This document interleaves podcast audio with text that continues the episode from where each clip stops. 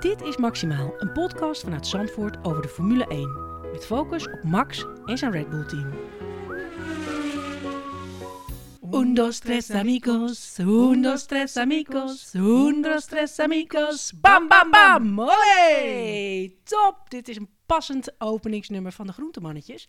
En Max gelukkig weer op het podium.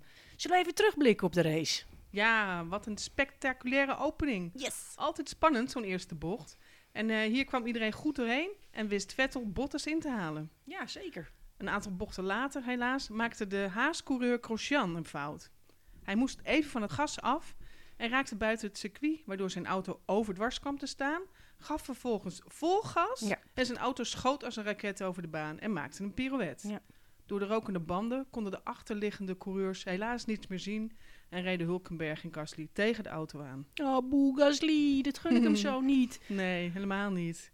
Hey, en na een aantal rondes achter de safety car te hebben gereden, gaat de race weer verder. Hey, en al snel besluit Vettel in deze race een bandelwissel te doen en Bottas reageert door ook naar binnen te gaan. Tijdens het uitrijden van de pitlane heeft Vettel een opening om Bottas in te halen en het lijkt erop dat hij zijn tweede positie veilig heeft gesteld. Na het uitvallen van Raikkonen komt Max verder naar voren en rijdt zelfs een tijdje voorop naar de bandenwissel van Hamilton. Nou, dat was meteen feest, maar ja, hij moest helaas zelf ook nog even zijn banden wisselen, dus het was Ja. een korte duur. Er ontstond een virtual safety car situatie doordat Ocon zijn auto met pech langs de weg moest zetten. En toen besloot Vettel om nog een keer banden te wisselen en Oh. kwam achter Verstappen de baan op. Max lag derde. Max lag derde. En na het vrijgeven van eh, die virtual safety car situatie was Max gelijk weg. Alleen zijn voorganger Stroll had niet zo'n snelle reactie. En in plaats dat Max hem inhaalt, rijdt hij zijn voorvleugel kapot op de auto van Stroll. Als dat maar goed zou gaan.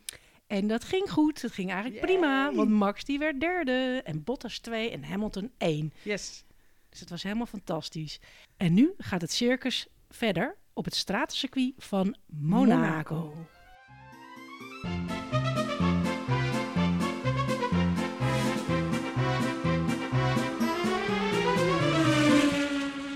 Ja, de Grand Prix van Monaco is voor de Red Bulls hun 250ste race in de Formule 1. En dat op een circuit dat het team traditioneel goed gezien goed ligt.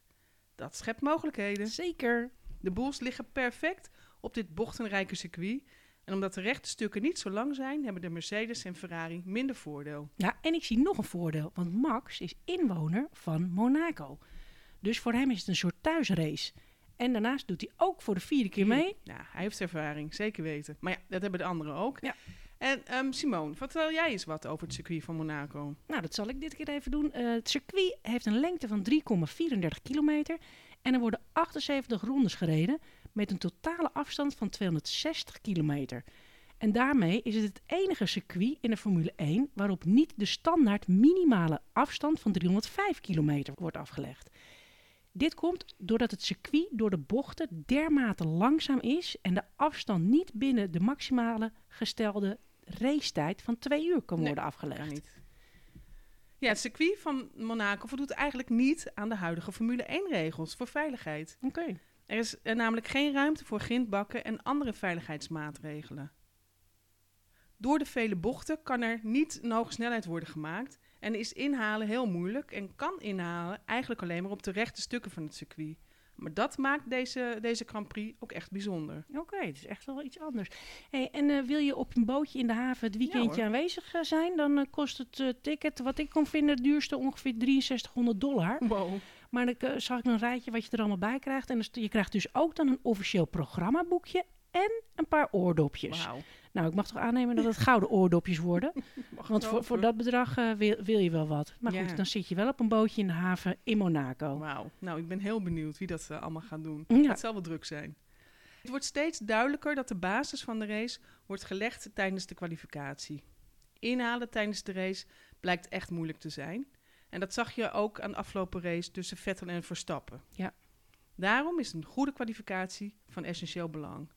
En Mercedes heeft een kwalificatiemodus op zijn auto. Wist je dat? Nee, wist ik niet. Door het indrukken van de partybutton, Party button, ja, zo noemen ze dat, feestknop. Oh, weten Hamilton en Bottas tijdens de kwalificatie iets meer power uit de motor te trekken en daardoor vaak de eerste startlijn in te nemen. Oké. De Ferrari-motoren hebben ook iets meer power dan de Renaults van de Red Bull. En daarom staan Max en Daniel vaak op de derde startlijn. Oké. We zijn benieuwd wat de Bulls de komende kwalificatie kunnen laten zien. Het plan is namelijk om wat meer agressieve aanpak te laten zien tijdens de kwalificatie van Monaco. Dus maar dan nemen ze daar wel een risico mee. Ja, ze nemen een, een risico inderdaad, maar na hun is er een volle seconde tijd tot de volgende. uh, Tot de volgende auto's, ja. Ja, dus he- kunnen een klein beetje risico nemen. Nou, we gaan dit natuurlijk op de voet volgen. Ja, absoluut.